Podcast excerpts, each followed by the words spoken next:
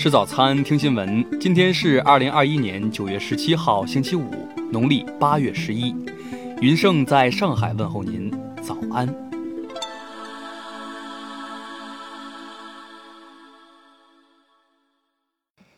首先来关注头条消息。据美国媒体十四号报道称，因担心时任总统特朗普的言行可能引发战争，美军最高将领。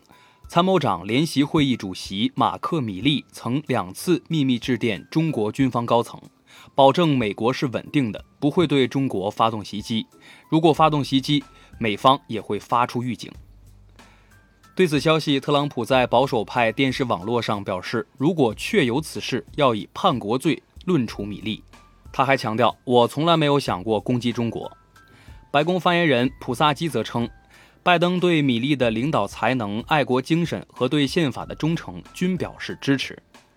十六号就此消息，赵立坚答记者问表示，不了解你们提到的具体情况。我可以告诉你的是，作为联合国安理会常任理事国和世界前两大经济体，中美合则两利，斗则俱伤。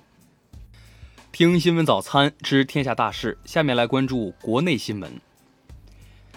十六号，国务院关税税则委公布对美加征关税商品第五次排除延期清单。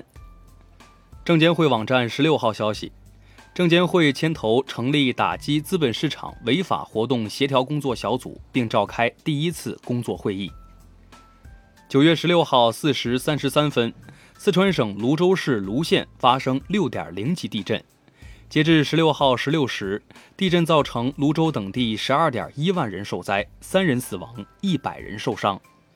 十六号，中国商务部提交了中国正式申请加入全面与进步跨太平洋伙伴关系协定的书面信函。十五号，国际医学学术期刊《柳叶刀传染病》正式发表了中国生物北京生物制品研究所研究成果。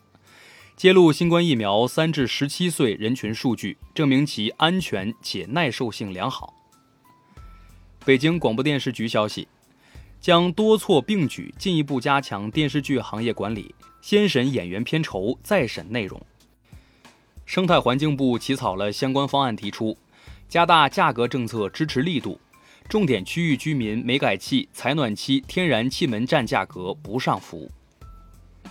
中秋小长假即将来临，公安部交通管理局发布今日中秋节假期公共安全形势风险预警，拖拉机等违法载人问题突出，酒驾、醉驾等违法肇事风险高。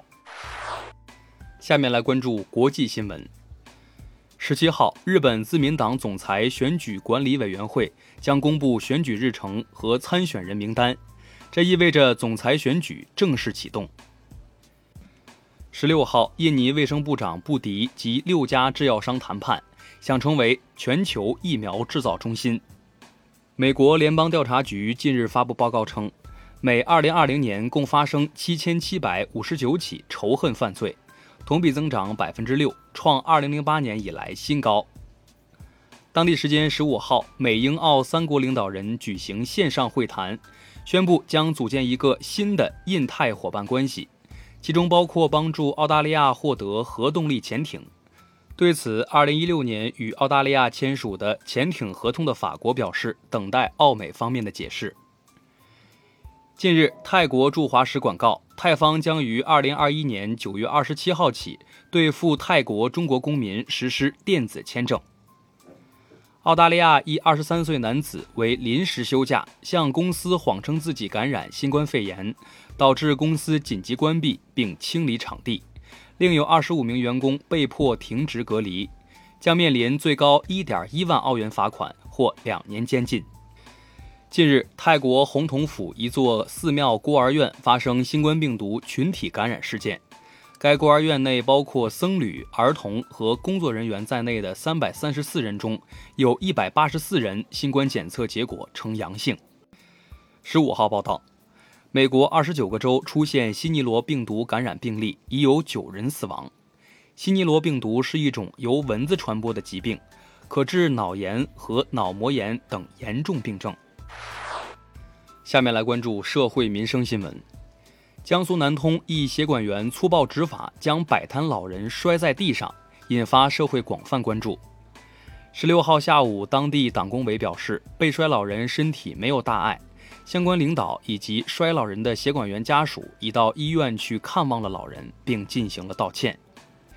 近日，有群众举报称，吉林省白城市通榆县石花稻香草原管理站站长李某文以养牛为由，每晚八时至凌晨四时，在当地草原焚烧剧毒化工原料，污染范围约二十平方公里。影响三个自然村和十五个自然屯。吉林官方表示已立案调查。近日，广东中山东凤镇巡逻人员发现河涌里面有三艘木船形迹可疑，随后报警。警方在木船上查获约三百多箱，共五点零六吨走私冻肉。十五号，杭州市民刘女士称，在天猫超市购买了一箱矿泉水，拆开箱子后发现里面有两只活老鼠。客服表示可退款退货，另外补偿二十元消费卡。十六号，天猫超市发文致歉。十六号，国家药监局在官网发布文章表示，截至目前，药监局未批准任何宣称具有促进睫毛生长功效的化妆品，提醒公众警惕宣称促进睫毛生长的睫毛液。最后来关注文化体育新闻。十六号全运会羽毛球男单半决赛中，陈龙零比二不敌石宇奇。赛后，陈龙发文宣布因伤退出接下来的比赛。世预赛两连败后，国足世界排名下跌至七十五位，居亚洲第九。当地时间十五号，美国体操名将西蒙娜·拜尔斯出席参议院司法会议员听证会。听证前美国体操国家队队医拉里·纳萨尔性侵，并抨击美国体育系统及联邦调查局对性侵行为视而不见。在十六号凌晨，欧冠小组赛首轮中，皇马客场一比零战胜国际米兰，皇马就此成为欧战历史上首支做客意大利取得七连胜的球队。